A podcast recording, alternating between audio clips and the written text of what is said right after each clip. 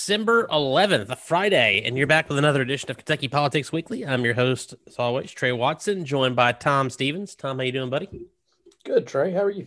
Oh, doing better today. We, we went to tape this yesterday. Uh, I posted on Twitter. Uh, Morgan McGarvey was supposed to have State Senate Minority Leader Morgan McGarvey on yesterday, and uh, he uh, had a couple work things come up and uh, real job, not legislative job, and uh, uh couldn't couldn't hop on with us. He's going to be with us on Tuesday, a res- rescheduled podcast, but uh, uh, we're still going to do a show yesterday. And man, toothache, I, just, I couldn't even. I mean, for anybody that knows me, for me to say that my tooth hurts bad enough that I couldn't talk, that was, you know, you know, it's bad. So, uh, feel better today. We are we are back in the saddle and gonna plow through some news for you heading into the weekend. And uh, Tom, where, where do we want to start? There's a whole bunch of stuff that we haven't really gotten to the last last couple of days because we kind of focused on Thursday on Tuesday, uh, Senator Thayer. Um, a lot of a lot of news to get to though. Uh, I guess we can probably start with you know, or we usually start the show with COVID. Um,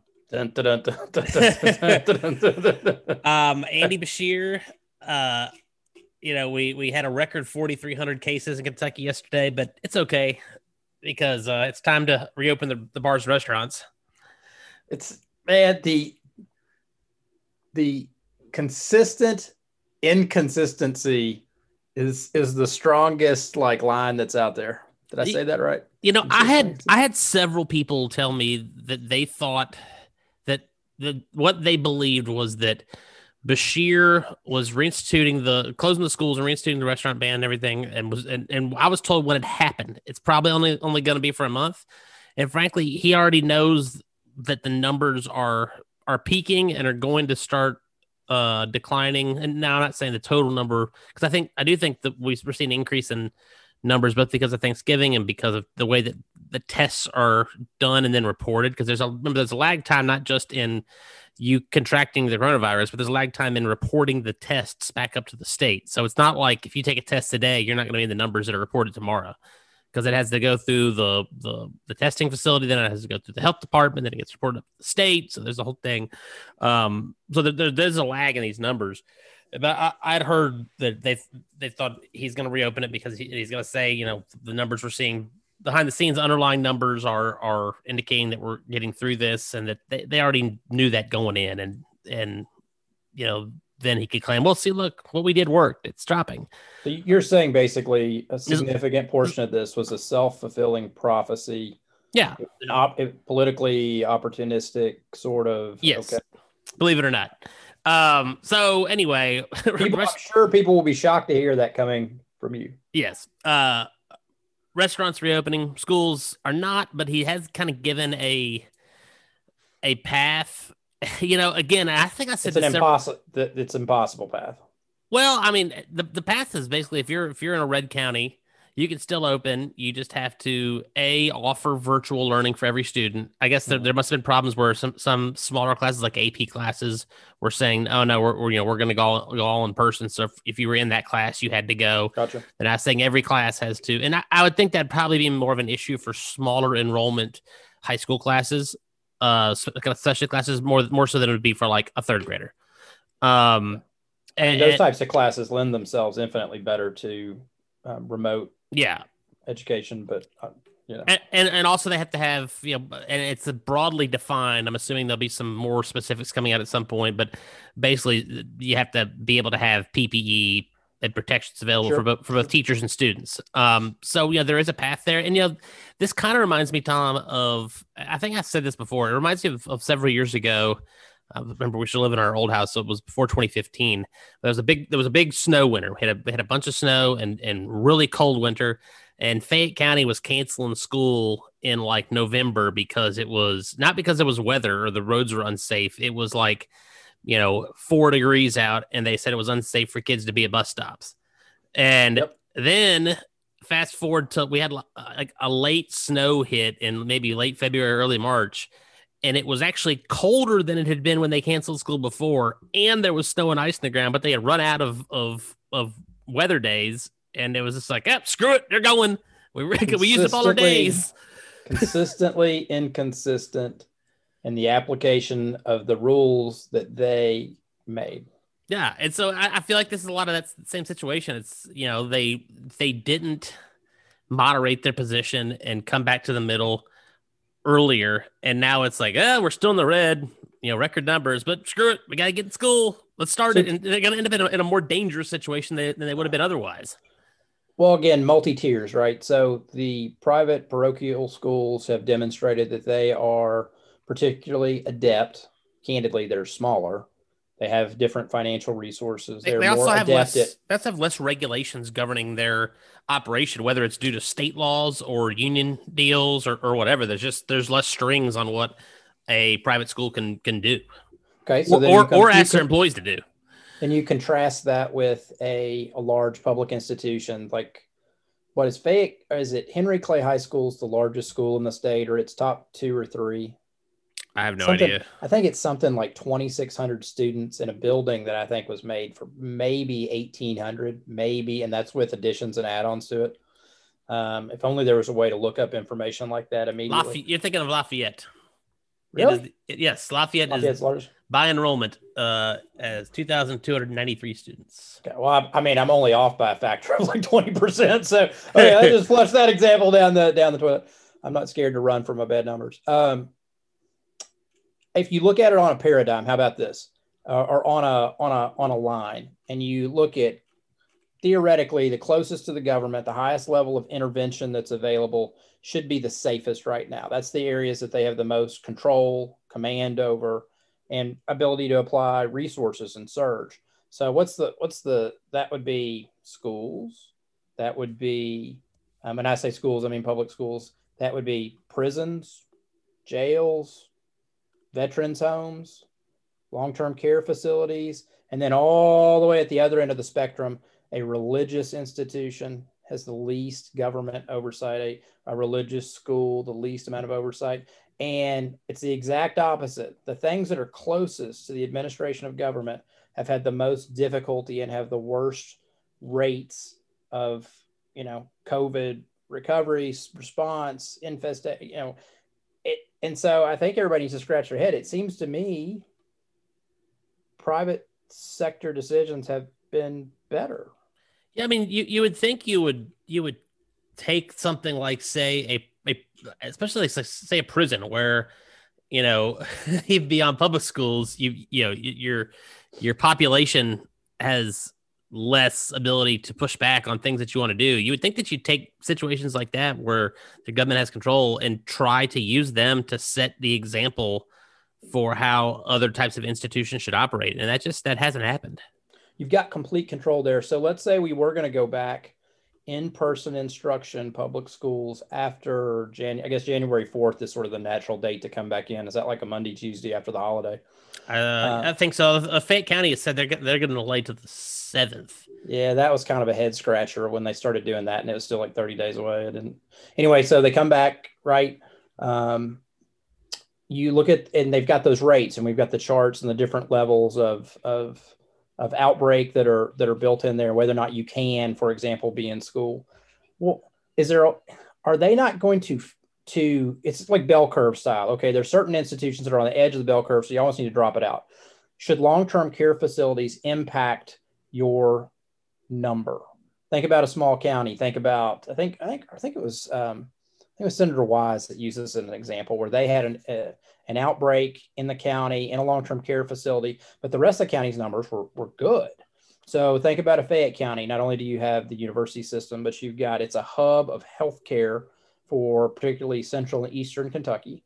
Add to that um, long-term care facilities and other things. Should we be counting those numbers in full force in, a, in an impact when really what we're trying to do is balance the other competing interests, the small businesses, the restaurant industry, um, and I don't know, it seems like those are the types of accommodations that nine months in, we ought to be figuring out a more novel way to, to massage that data and, and get better outcomes. I just don't feel like we are right now. Well, I like that's something we, we started saying early on this time. We've been saying for months on the, on the pod is, you know, it, one one infected person walks into a nursing home and you've all of a sudden got a spike in your numbers. It doesn't indicate that the state's done something wrong or the, or the people live in the state have done something wrong or there's some larger problem one person infected person walks in a nursing home and boom you got an outbreak that's going to pump your numbers by anywhere from 60 to 100 or, or, or more. So it's it, it, it is hard to tell just looking at raw numbers without any level of context on where they're coming from behind them you know and that's also why contact tracing uh, is is important is it's hard to make and and you know some of these conservatives who hate all the contract tracing stuff guess what? Some of these steps that are, that they're at the government's asking you to do they could probably not be necessary if everybody was complying with contact tracing efforts because if we knew where they're coming from then we could prove oh you know it's only coming from these four or five things that need to be more closely monitored or regulated then everything else could could operate as normal. But you know we're just there there's i think and and this one I'll give the government somewhat of a pass. Uh, and, and this I'm not talking Andy Beshear government necessarily, but but government in general ev- everywhere. They just they're they're working on incomplete data, and you know if if we had more if people were more compliant with the contact tracing stuff, then they could probably make better decisions on you know clearly we have a problem here but not over here and right now it's you know Beshear's basing decisions on like numbers kind of other states. It's like, well, you know, Minnesota's having a problem with restaurants, so we need to close our restaurant. No, that does, it doesn't work that way. Well, it feels it feels like a lot of people involved are gaming numbers. Yeah, and I know. I mean, you know, all statistics, right? I mean, I, let me tell you something, Trey. The other the other night, um, following a, a business um, outing, an associate of mine and I stopped at a local establishment in Lexington. Uh, I won't I won't identify the, but among the things that they do is they they run restaurants and bars and taverns and so forth. And these folks have set up a, I mean, like a Taj Mahal in front of their main uh, restaurant facility. It's a big tent. I'm gonna I'm gonna throw out and say it's every bit of 6,000, 7,000 square feet. Eh, maybe not that much. Let's let's go half these. Let's say it's 5,000 square feet. Okay. I mean, it's a big footprint. They've built it up. It's like on. It's got a floor. It's got walls. Um, some of the walls have been exposed on different sides. I, number of heaters inside the building. Uh, a dozen, 18, extraordinary number. Staff running in and out. Uh, I was told over the weekends, we were, we were at this place on Monday. I was told over the weekends that this place had an hour and a half backup on Saturday for people that were coming in there and dining. I have no idea what this establishment has spent on this infrastructure but it's a building. It's yeah. basically a barn that's been constructed on a temporary basis out in front of this restaurant. I, I struggle to think in the situation, and I give I give this this institution a ton of response props. They're working on the, on the rules they were given, and they are staffing it. Tons of staff. They're paying these people. It's the holidays. They're keeping their team on. That that's strong, and I, I genuinely think that that that's remarkable under the circumstances. But I'm looking at this, and Trey, I, I don't know why you wouldn't just utilize the facilities. Yeah. I mean, crack the door. I mean, some of these places. I mean, there's there's uh, garage door style doors on on parts of the actual building structure that's attached to it. It's crazy, man. And they've just spent, gosh, I don't know, this tent. Let's say it's ten thousand dollars a week to rent this, plus all the secondary, plus the generators, plus the diesel fuel, plus everything else they're using on it. I don't think that's a good use of scarce resources for everybody right now. Better use of scarce resources would be keeping people on the payroll. Yeah, you know, and, access to their health insurance, access, to, and so it just it just seems that not well thought out. Not that not at this point. Keep no, them open at twenty five percent, you'd still be doing better than what you were making them build these monstrosities. It's all, uh, it, it's it's it's hard but, to get your head but, around. But but again, when when when you're not including people like the Kentucky Restaurant Association in your in your decision making process, you're going to end up with decisions that that don't that aren't as, as effective as you would have hoped that they would be. Um, this is a group here that's sort of turning into a franchise type operation. It didn't. It's not a franchise here, but it's it's like being franchised maybe outside of Central or even outside of Kentucky. And so I wonder, you know, that these big entities have such a better ability to to surge or flex and deal with this, whereas like ain't no mom and pop in the world that can keep open and, and compete with this. Um, deep breath. Sorry, whatever. I get, I, another, another thing being affected by COVID, of course, is uh, college basketball. There is uh, Are we closing down? almost endless delays. It seems like uh, Kentucky game on the 15th against Detroit Mercy has been uh, postponed again. How hard are they going to try to like book that game with Brad Calipari there? I have no idea, but you know, Coach K has basically said, "Why are we even doing this? This makes no sense." Jay Wright from Villanova is, said, you know, we're we're doing what what we what we're told, but you know, we have no control of the NCAA. Uh, you have other coaches pushing back hard on Cat uh, on on Coach K on that one. Um, you know, what do you think, man? His basically the premise of this was that you could push back a few weeks, um, let the kids go home for the holidays, then bring them back, quarantine them, and get them up to play like a delayed um, conference schedule. So if anything, I'd I'd quarantine them now. Let the rest of campus go home, and you know you could start playing games with nobody on campus, which would cut down spread a little bit. Speaking of spread, I mean, it's, it's like heavy gaming interest or gambling interest. yeah, no kidding. Uh, well, and, and, there's actually a column out on the uh, on the uh, Athletic this morning from David Aldridge saying that uh, he thinks the NBA should delay their start. And I know, that, you know there's been some superstars that have been uh, very uh, uh, frustrated with the NBA's kind of accelerated start because they're they're supposed to start playing uh, uh preseason games today. Uh, speak, speaking of what, speaking of which, best like 15 minutes ago. Speaking of which, best wishes to to a former UK guard Malik Monk who uh, tested positive for coronavirus yesterday. So, oh, that sucks. Where does Monk play now? Uh, the Hornets still. Hornets. Yeah. Oh, sorry, sorry. He had he had corona. I'm, I'm misread that story, and he's but he's now recovered, received medical clearance, and could begin practicing as soon as this weekend. Okay. Um, yeah, so I, I, you know, who knows what this college basketball season is going to look like? Uh, you know, you're seeing a lot of weird results. UK's one and three. Duke's lost two home games. Uh, you know, it's it's it's been a strange season already. I, you know, I just don't. And, and, and at some point in time, of course, this this this uh, this may be the thing that that Corona maybe the, it's going to change a lot of stuff permanently. But hell, this may be the thing, Tom, that permanently ends the uh, delusion we're all under that this is this is about being a student athlete. You know, because uh, it, it.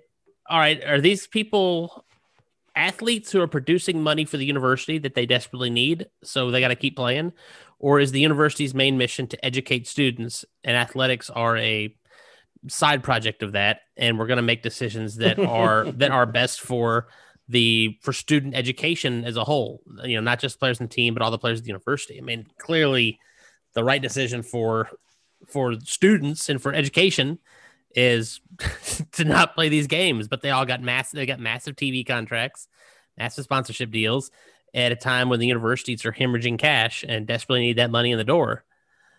Know, it's I mean, can we finally go ahead and get rid of the delusion that we're all under that these people are anything but paid athletes. Yeah, I mean, I agree with you. I, I didn't used to. I mean, um, in my youth and inexperience, I, I felt differently about it. But I, I think now the idea that at least, you know, whether it's nominal compensation, whether it's some sort of advertising split that's maybe somehow they can split up amongst players on a team. I mean, I definitely think that there's ways that they can do it. And I think that the players are entitled to it. I mean, land of the free, home of the brave shouldn't be able to deny um, these young men and women who are rising stars the opportunity to benefit from their own accomplishments. Yeah, it's just it's it's it's insane. I'm, I'm, not saying like I, I, I don't know that I would be comfortable like going all in because part of it is I think that this this is like that that between process where somebody that's going from kind of really being a kid to being an adult and there's an opportunity in there. I, I think the opportunity for a lot of bad things to happen is there too. I mean the the opportunity to lose lose control of your brand and your image. And let's be honest, I mean at 18 I mean, how much do you truly need your brand getting out there in the world of social media and everything else? But there's got to be kids ought to they ought to get some remuneration for it because Lord knows the universities are. Yeah, I mean, and there's ways you can structure it where it's you know it's all deferred, goes into a, a trust or something under your name. Yeah, there's there's ways right. you can ways you can massage that to to to make it. No, I think about my dad when he was in ROTC before um, you know, going to flight school and going to Vietnam. I mean, he because he was in ROTC, he received a stipend every month, gave him the ability to you know have walking around money, go out on a date, and do those things. And to me, it's similar, albeit um, I'm going to guess that the uh, the, the numbers are quite a bit different than what's proposed now than your average kid in ROTC. Probably, probably. um, uh, some news closer to home, Kentucky. Uh, Rick Green, the uh, the publisher or the editor of the Courier Journal, is stepping down. He's been in the paper for about two and a half years. Uh, Courier obviously won a Pulitzer in 2020 uh, under his uh, his leadership. He has spent 33 years uh, with Gannett, uh, and I, am I've been seeing a lot of press tweets. Uh, I guess they must have gone through another round of buyouts recently. Um, and Green, after 33 years of Gannett, took the buyout. So uh, the Courier will be uh, picking up a new editor here soon. Uh, yeah. Well, let me let me just dust off my resume. I'm sure you'll be uh, first in line for consideration, Tom. The funniest thing about when that story came out yesterday is I clicked on it and I couldn't get to it because it was behind the paywall. uh, um, a letter has come out from, uh, uh, I guess, filed in support of, of, a brief of the Attorney General of Texas, who is okay. Trying to go to the Supreme Court to overturn Joe Biden's win and a, a, kind of an astounding 106 members of Congress of the House of the House of uh have signed on the letter in support, including a number of U.S. senators. Uh, I'm kind of proud to say that none of Kentucky's delegation has signed on. It's just this. This is. I'm gonna say it again, yeah. folks. I've said it. I think every other podcast or so since it happened. Joe Biden won the election, folks. There was no there was no conspiracy. Uh, Dominion election machines did not m- malfunction or change votes. There was not widespread fraud. Joe Biden is your next president. It's time to give it up. Yeah. Uh, as somebody that's been involved with a number of uh, election integrity efforts, I would the the best um, best protection you have against worries about um, you know, electioneering and ch- chicanery, which is there's there's another way that it's frequently described in the biz, but um, is to win by a lot. So um, that's really, I mean, that's that's that's your guarantee. And and, and you know, and and and the Supreme Court is what struck down another another challenge yesterday, eight eight to nothing.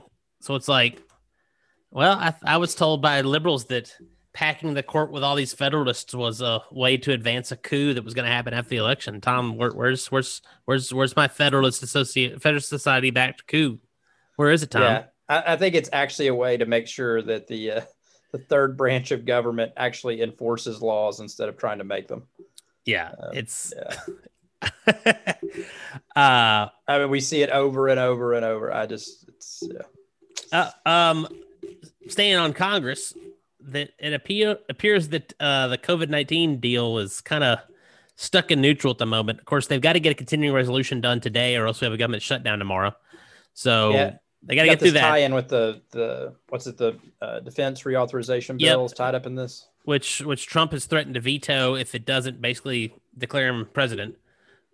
And yeah. yeah. yeah. I mean, even if it passes, I mean, it looks like there's pretty significant majority. Uh, no, there, there is. The Republicans yeah. have, especially in the Senate, have more than enough votes to overcome a over, override a veto. So there's not a problem there. Um, but you know, it is slowing down the COVID COVID relief bill. Uh, both McConnell and Pelosi have said they're going to pass something this year, even if they have to stay through Christmas. Um, you know, it's funny that I, I'm I'm seeing opposite reporting because yesterday there was a piece in the uh, Wall Street Journal or day before yesterday, rather, a piece of the Wall Street Journal about how McConnell had backed off his demand that liability reform be included in the uh, in the COVID relief package, and kind of in exchange for Democrats dropping the uh, uh, dropping the uh, uh, direct relief for state and local governments. Uh, now the AP piece that the Herald Leader is carrying this morning says that no, no, that's that's you know McConnell's scaled back his demands for liability reform, but he still wants no direct relief to state and local governments. So you know, I'm not sure where that stands exactly. Uh, it you know, but the problem here is this is all coming on anonymous sources leaking stuff out of conversations. So God knows what it what what the, where the truth actually lies. You know, I I, I agree completely with Senator McConnell that we can't allow you know the COVID relief package. That the intention is not to bail Kentucky out of our pension issues. You know, I mean, that, that, would, that would be great. um, but yeah, the you know the, the goal here is to is to reset the you know re- reset the board to zero and get you back to where you were pre-COVID, not to bail you out from other bad decisions, which is kind of what the, the Democrats in the House want to do. They want to they want to bail local governments out for for much broader issues. Yeah, you uh, start bailing at our pension, and then you start looking at Illinois' pension, California's pension. Well, and uh, just you know, I, there's so many other secondary issues to that. I mean, I, I, mean, I think McConnell's point is if a government has made, if a, if a governing body has made bad decisions over the last 30 years on any number of issues, not just not just pension, any number of issues, you know, the guise of COVID relief is not the time to for the federal government to attempt to step in and pay for those, pay us off those problems. That's just not, it's not, it's not what we're doing here, man. It's not the point of this. Well, I mean, there's there's some optimism in certain corners. I think. What uh, um, Trey, have you looked at the the man of the or I'm sorry, the person of the year selection from Time Magazine? I have not. Did that just come out? Yes, it did. Who? Uh, uh it, it, would be uh, uh, the team of Biden and Harris. Oh, I did see that yesterday. Yeah, last night. So I, I had a number of people that they had a uh, another candidate that they had been pushing, uh, only known as Wood.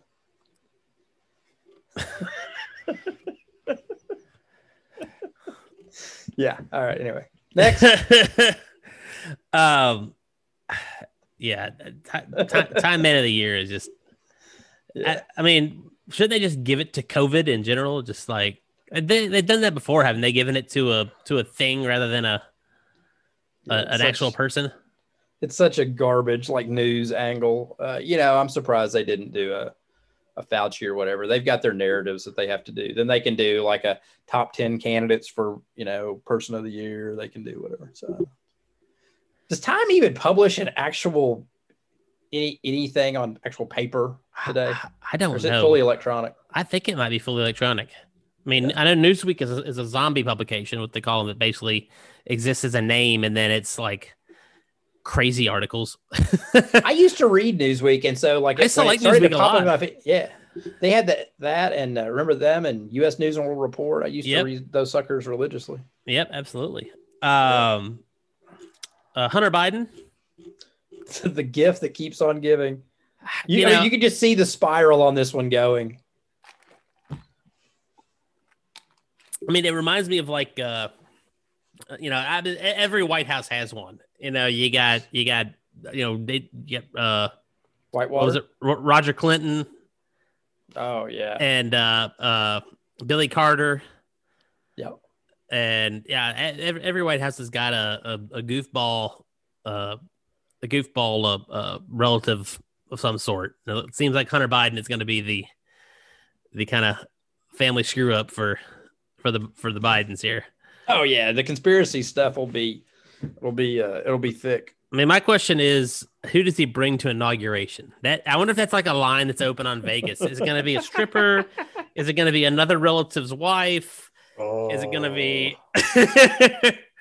Folks, I'm not to, to get into this, but if you want to read something that just it's a train wreck of a story, if you actually read the background on, say, Hunter Biden's last six or seven years. I mean, it's it's startling to read yes. it. It's really disgusting. And now, you know, I will say this: he's guy's got an addiction problem.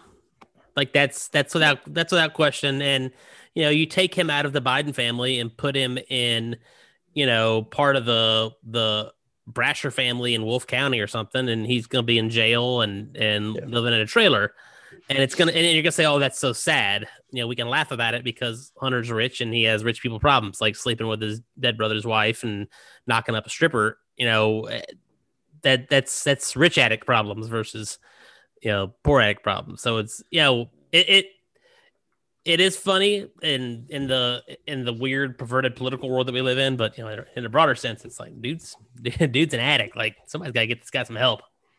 Yeah, well, I mean, he's he was making what fifty thousand dollars a month on retainer for a job he didn't do. So I mean, he could probably afford to get some help. Yeah. Um, Facebook facing some litigation, Tom. Yeah, yeah. Kentucky Attorney General signed on to this. I saw.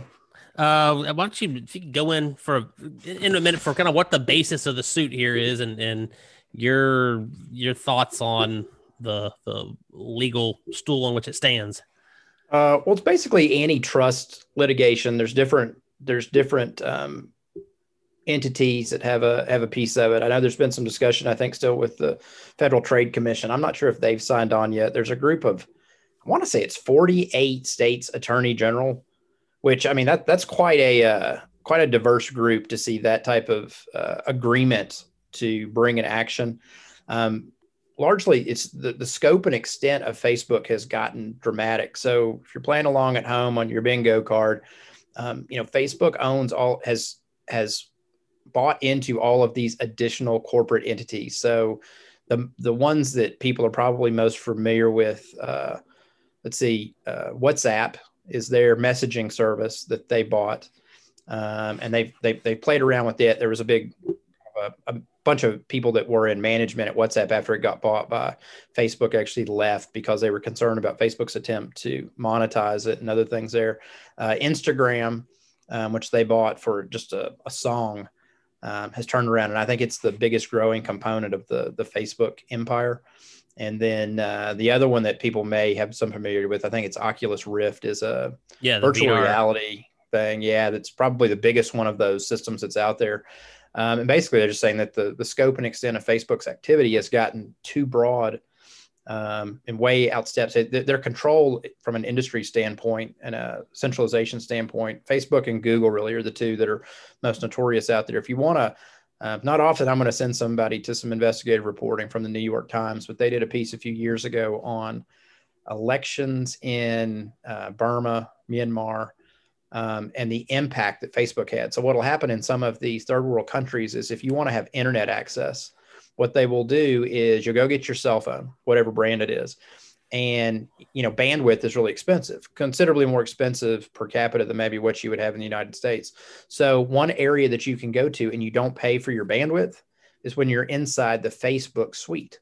So if you're in Facebook and Facebook's logarithms that you know reinforce whatever things that you select, um, it was basically they, they figured out a way to to help effectuate uh, um, you know some really harsh activities. I mean, military despotic stuff inside of, of Facebook. It's really interesting story and it shows the extent like we don't we think about Facebook and man, kids are spending too much time on it and all these other things. I mean, Facebook has had a profound impact on on other areas in the world. That um, it's this is going to be a huge story and it's going to be a a, a battle royale, full blown WrestleMania cage match for um, next few years. Well, you know, and one thing that Facebook does is is even if it's not, and you know, it's rare that they let one slip through.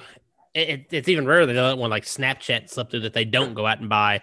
But it's rare that they let one get as big as Instagram before they purchase it. They're very aggressive on buying it, like being able to kind of prognosticate on different platforms and technologies that may at some point come to challenge them, and they they snap those things up very early. Yeah, I mean, who, who is actually a competitor of Facebook, right? I mean, we i guess the argument would be like, well, Facebook, MySpace, some of those things. Fr- I mean, Friendster. Is Friendster still around? Have you got a Friendster account, Trey? I did back in the day. I don't. I don't even know if it's still a thing. Um, no, I don't know. I remember I, that's so it's it's a big deal. Then you see the same thing on the uh, Google side. You've got their relation. You know, they own uh, YouTube, right? Yep. Um, so it's uh, you're, we're going to hear a lot about it, and I think that there's a considering the um, consensus that's been developed, and I would say it's probably going to increase with a Biden administration. Um, I think there's a good chance we could see this sucker get broken up. Yeah, It's weird too because a lot of these deals were signed off on for antitrust purposes, right? And now they're going to come back in and they're going to try to say, "We said it was okay for you to buy Instagram, and now you can't." but we and we, if you don't we didn't know you're going to do this with it. Wow. Yeah, even if you don't like Zuckerberg, I mean, you know, there's a lot of um, there's a lot of shareholders behind that.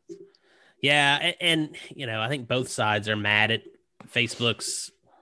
I mean, they, they just they they tried to do this weird middle of the road path on election. I don't, I don't want to call it censorship, but election, uh, you know, language monitoring, whatever you want to say it. But uh, you know, and, it just it made everybody mad. No, nobody was happy with it. So it's uh, All right, that's gonna be that's gonna be an interesting interesting thing to watch. Um, uh, casualties of, of COVID time, we might be able to add another to the list. Uh, the Lexington Legends. Boy, that was I hated to hear that. So, you know, I, and I've been following this for a while. Major League. So, for those of you who don't know the background of of kind of how this all came to fruition and, and exactly what's happening, because it's not like oh, COVID's shutting down. No, it, it's COVID has accelerated something that was already in in the works, and Major League Baseball is kind of using COVID as the as a Trojan horse to get it done.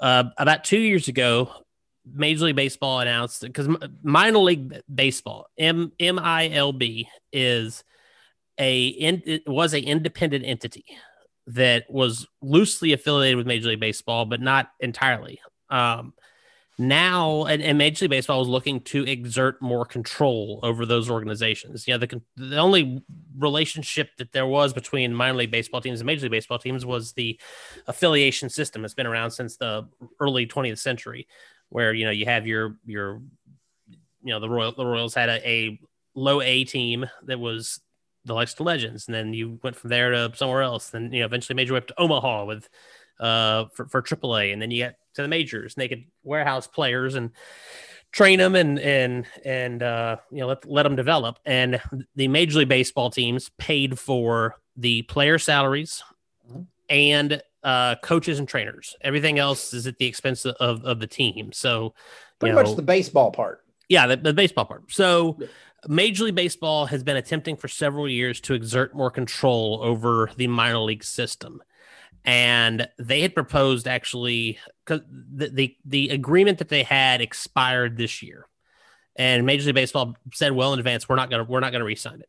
We we want control over over these these things, and we're gonna get rid of several levels of the minor league system when we do take it over. So uh, they wanted to get rid of, of the short season teams, which there was a number of short season teams um, that that would play usually after the draft, after Major League Baseball draft was held in June. Then then you'd have your short your short season uh, A and some rookie league and, and what they call instructional league teams, and usually smaller towns with, with much much shorter commutes. Um, so they wanted to get want to get rid of a, bunch a bunch of those teams to say, basically save to save payroll for the for the major league clubs. Because you know you get rid of of instructional league short season and rookie. That's you know three teams times 70 75 play you know 25 players. So you look at 75 players plus staff yeah, so that's that's not an insignificant chunk of change that you're saving the major league team. So there was a lot of uh, there was actually a letter put out by members of Congress, I think led by Bernie Sanders, maybe, um, saying, you know, we're going to take a look at your antitrust status if you get rid of all these small town teams because there are in a lot of areas, especially in the Northeast, like that's the identity of some of those towns is is these is these teams and some of these teams have been around Tom for it was one of them. One of the teams that did not get affiliated with Major League Team of this restructuring was founded in 1880. They're not. They're not going to have a team this year for the first time since 1880. Uh, but so what Major League Baseball has done, they've they've kind of executed this plan now because there was no minor league season this year. They've executed this plan. Um, there is they did just what they said they do. They got rid of all rookie, all instructional, all short season teams. There is uh, low A, high A, double A, triple A. And uh, what that meant was out of the, uh, I think there's 120 slots now. That meant 42 teams, 42 cities did not get uh, affiliations. Um, of those, I think there was 12 teams that previously played full season leagues. So that would that would be basically class rookie league, class A and up. There was 12 teams that did not get uh, an affiliation, and the Legends happened to be one. Um, you know, the future is a little bit uncertain. I know Andy Shea, the team president, has said they're going to continue playing kind of with a, similar model to what they did this year. I, I, think a bunch of these teams are going to try to stay in existence and they're going to switch to to independent, basically independent league. So, you know, they already had the, the Florence Y'alls up in Northern Kentucky um, that have been playing independent ball for, for several years. So it sounds like the Legends are going to try to do that. I think there's a team in Evansville that does the same thing. Evansville Otters, I think is they're called. Um, so they're gonna they're gonna give it a go, but you know, what you thinking about trying out? Man, my arm is shot. I know that was part of the the deal this year, right? With the Legends, is they had uh, former local college players or some of the people that were. And some former Reds. They, you know, they signed Brandon yeah. Phillips, who'd, who'd, been on several All Star teams. Uh, played played some games from. They had like Ben Revere, who played for the Phillies among other teams, and went to uh went to Lex Catholic. Uh, uh, oh, Robbie, no, who's the left hander that played for the Diamondbacks? Anyway, yeah, they, they had some Lex, Lexington guys, and you know they put put forth the product. Uh, but you know, I, I just don't know how long because their their entire business model now has to change, Tom, because they got to pay they got to pay their players, which they didn't before. Okay, so one one comment and then a question back for you. Um, if you if folks on here don't know Andy Shea, Andy Shea is a nice guy. Um, gives back a ton to the community in Lexington. Um, when this when this ballpark and facility was built, I mean, one of the things that's unique about it we, we always hear these these complaints about using public dollars for arenas and stadiums, whether or not that that's an appropriate use of um, you know taxpayer funds. Um, you know the, the challenges there, especially when you know for uh, financial reasons, you know teams want the newest arenas with the newest facilities because they can they can monetize it better. Um, this program, I, am I not correct, Trey, that this was built entirely with um, private dollars? I believe so. Yeah.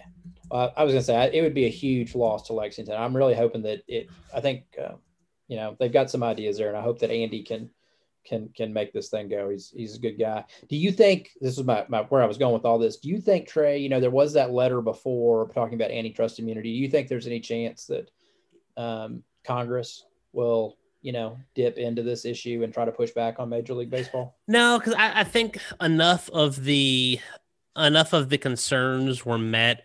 I, I believe that that they they probably overcame it. I mean, you know, they got it down there where because they were originally they were originally going to limit everything below double A, so there only would have been like sixty teams, which you know you got a lot more members of Congress pissed off then. Yeah. Now you're, you're down down to just forty two. Uh, you know, I think it'll it'll. And, and, I, and I'll say this, you know, I, I don't, I also don't know the story behind what went down because like for example, um, I, I, just looked up to see the stadium and uh, the Legends are moving their low A team uh, from Lexington to Columbia, South Carolina, and they have a, re- new, a recently updated uh, facility down there. And I know the Legends have been trying for several years to to either relocate the park or or get some renovations done.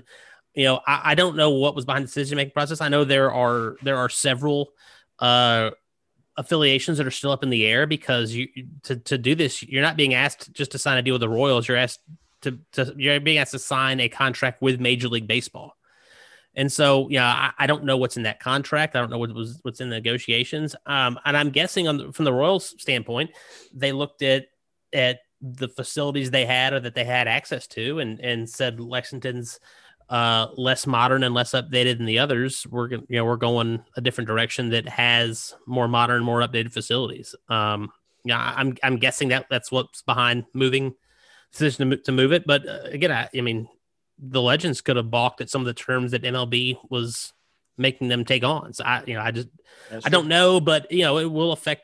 You know, it, it Lexington, not as much. Some of these small towns, Tom. I mean, that's going to be a significant effect on lo- local economies in some of these small towns, especially like you got a lot of towns in southwestern Virginia where they're uh, short season team, short season A teams, and that, that's going to be a huge hit to some of those small towns like Salem. Well, I think like a cultural impact too. I mean, one of the things you might define your community around, especially when you think about a stadium that might be located, you know, kind of a center downtown sort of area. Um, I don't know. It, it, I guess I don't think we've heard the, the last of this one. There's going to be a, a lot more to discuss. You know, too, I, I, I noticed in the, the release, I guess Transy, um, at least the, I guess the men's baseball program plays at the yep. Legends Field now. Yep. Uh, we played one game there when I was against Transy when I was in college. Hmm. Uh, let's get to some more uh, local political news, Tom. Uh, committee chairs are out for the state house.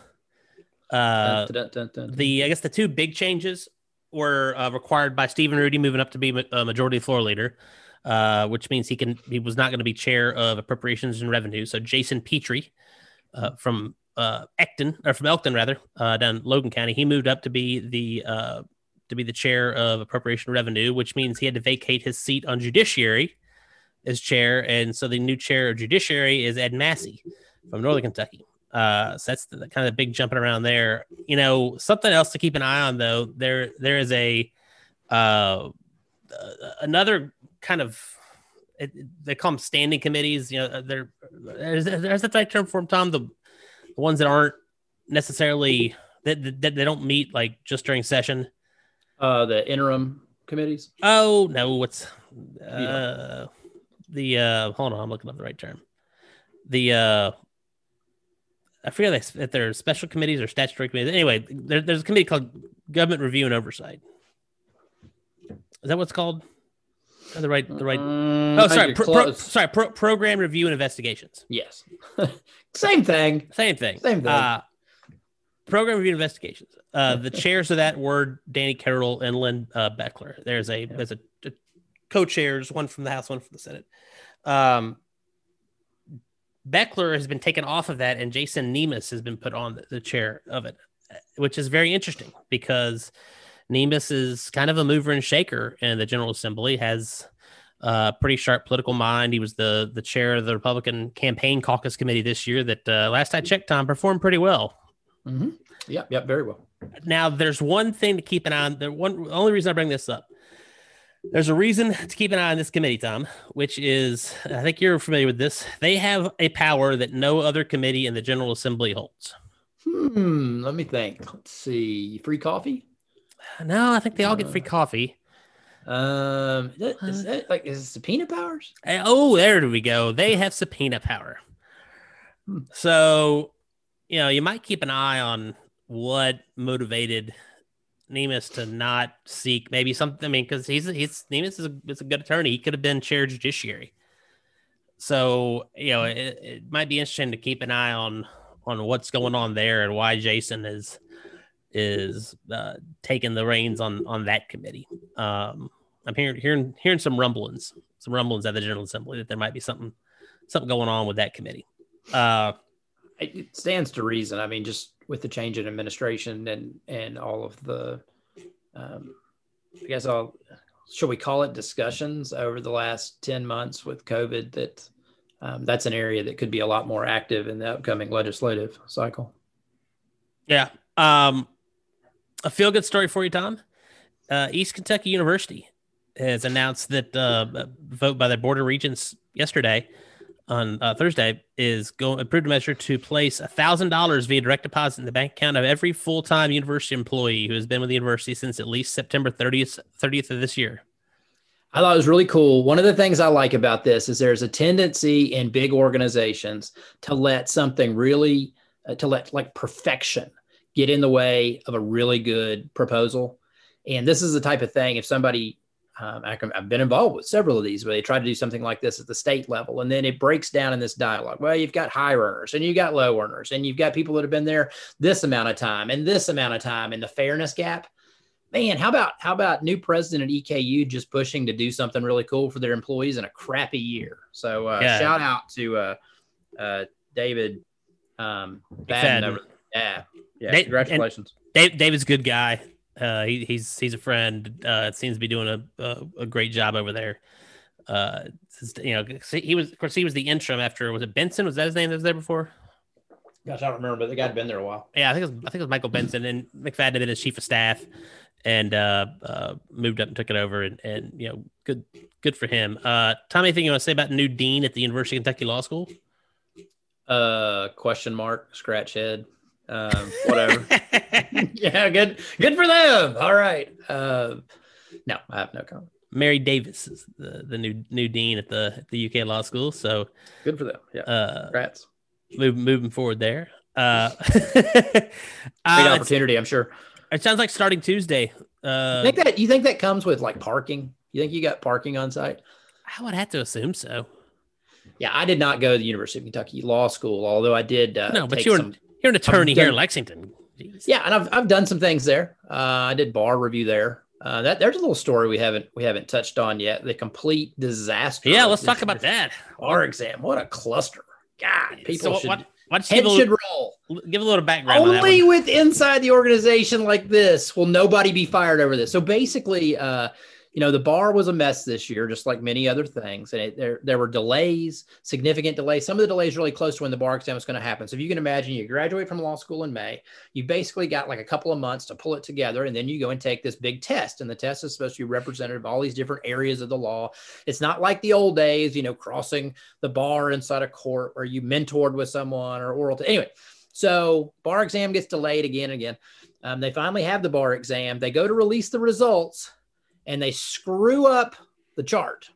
So I, I believe it was there were three people, two or three people, that um, were told that they didn't pass but passed. And then there are like 16 people that were told initially that they passed, but they didn't. And so now it's a backtrack, like, oh, you know, gosh, we're sorry. Mm, uh, too bad. Uh, we're going to do an investigation. Oh, we won't charge you to take the exam again. uh, you know, a number of years ago, some states have come up with novel ways to do it. I, I, we get back to, you know, the idea of some kid coming out of school goes into this graduate regime, going to take out incredible student loans to get a job that probably for most of them doesn't pay anything like what they think about from, from television and the serialized stuff out there. So, uh, like the state of Wisconsin does something very different. There may be some other states that do this, but Wisconsin in particular, if you graduate from one of the ABA, American Bar Association accredited law schools in Wisconsin, and there's two or three, if you graduate from one of them, as long as you graduate, and then you got to pass the, the background test, right? You're a lawyer. There is no bar. All that infrastructure and wasted time and energy and everything else is out the window.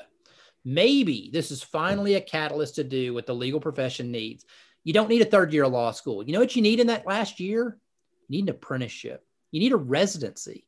You need to work with a real practicing attorney to learn something about the profession instead of what you're really doing, Trey, in that last year. Law schools make a lot of money for universities. They don't draw on a lot of facilities. They don't have labs. It's a really easy thing to fund. So this, this is an opportunity for some people in Kentucky. Use the COVID disaster that this is, and it's a disaster for these kids. Don't underestimate it. Use this as an opportunity to do something good and learn from this mistake. Kentucky should change their system. If, if you want to stop people from stop people from going to law school and taking out these loans and things, before they get to the end of it and there's some arbitrary barrier at the end of it that doesn't have anything to do with whether or not you're going to be a good practicing attorney. Yeah, but I mean, box. Thank you. But I mean, the, the, bar the bar association does take ad dollars from Dale Emmons for their publication. So. Oh my gosh! I, I finally I got the bar journal the other day. It's another thing too. Like I, I'm I'm hesitant to go down this path, but the bar has made a, a big deal out of diversity in the bar. And once again, I get the bar journal. Okay. This is the this is the time of the year where we're coming up on elections for the bar. And I look at the front cover in my PO box and I look at it, Trey. Now there's the entire board of governors for the bar association. They're all wearing their masks, which I get it. That's very that's very PC to do right now. Um, not a very diverse group of people on the cover of the bar journal again. So I'll be honest with you, Trey. I don't get anything from the bar other than they are the the entity that processes my continuing education and whatever. I don't want your magazine. Okay. I don't want any of that stuff. I don't want anything to do with any of your political activities. I don't care who you support, but I don't want to be a part of it. I want out. So I, I genuinely think that this is speaking of antitrust violations. I think the bar association is infinitely worse than what happens in baseball. They should let us out. I don't want any of your stuff. Let me opt in for what I want. I should not have to pay a mandatory fee for political activity that I disagree with and my First Amendment rights. Thank you. Good night. Good night, everybody. I'm out. I I know a lot of physicians that feel the same way about uh, the different medical associations. Yeah. Yeah. It's uh very you know, pig pigs fly. I'm sure we'll I'm sure I'll, neither of us are getting out of any of this stuff anytime soon. but I think this is an example. I mean, it some there, there have to be firings over this. You, you have ruined people. This isn't hard. We're talking about scores on a spreadsheet. Double check it, triple check it. And, and people and people go home and like that's a big deal passing the bar. That's a big celebration for these kids. And like no excuse. Yeah. Now, no now they have to tell their family like, oh, we that didn't actually do that. Um, so I, I, I would be fine with the idea of maintaining the bar for people that want to transfer in from other municipalities, or at least create create a pathway. If you want to do a residency, internship, call it what you will, to get some practical skills in the in the real world of, of becoming a lawyer, you know, let, let's let's let's make another path because the bar isn't getting it done. It, it has I, the, it tells you that you're good at taking a test, which really has absolutely nothing to do with the practice of law. Now, keep in mind, I mean, I passed it; it wasn't a big deal. I kind of enjoyed the process, but played a lot of golf. You know, I mean, it was you treat it like a job. You had an eight to five, you studied, and then you had all your time. So there you go. Um, one more story, and we'll get out of here, Tom. Yeah. This is coming for, to us from W uh, WTKR News in uh, Hampton Roads, Virginia. But it's uh recall has been issued after a erectile dysfunction medicine and a depression medicine were mixed up during packaging. the FDA said AvKARE of Pulaski, Tennessee, is voluntarily recalling one lot of sildenafil 100 milligram tablets and one lot of trazodone 100 milligram tablets to consumer level. This is because of a product mix-up of the two separate products, inadvertently bringing packaged together, being packaged together during bottling at a third-party facility. Unintentional consumption of sildenafil may pose serious health risks to consumers' online medical issues. For example, sildenafil may interact with. So anyway, yeah, this this company somehow screwed up and put uh, Viagra in packaging for a treatment of major depressive disorder, and people with major depressive disorder were getting a uh, getting Viagra. I mean, you could have some interesting results on both sides of that uh, I mean, I might find might find another another marketable cure for for depression. You know. I mean, just oh I, I, mean that, that's that's like the dream of every of every drug company, though, right? To to find something else that their drug can cure, because then that allows you to extend your extend your your patent on a little bit longer. So, yeah, wasn't wasn't that Propecia back in the day? They it was a anti um, anti rejection drug for like organ transplants. Yeah, then they found like, it helped grow hair. yeah, well, well, these guys growing all his hair. uh, yeah, well. So there's that. yeah. wow. Uh, you got anything else for the week, Tom? Before we before we, we head on head on into Friday. Oh wait, man, I need to get out of here. I'm talking too much. All right. Uh, well, as always, as always, you can catch us uh, wherever you stream podcasts, Google, uh, Apple Play, uh, Apple Apple uh, Podcast, Google Play, uh, Spotify, all the major podcasting sites. If you get us on Apple, please be sure to give us a review. And uh, we'll be back with you on Tuesday with State Senate Minority Leader Morgan McGarvey on another Kentucky Politics Weekly.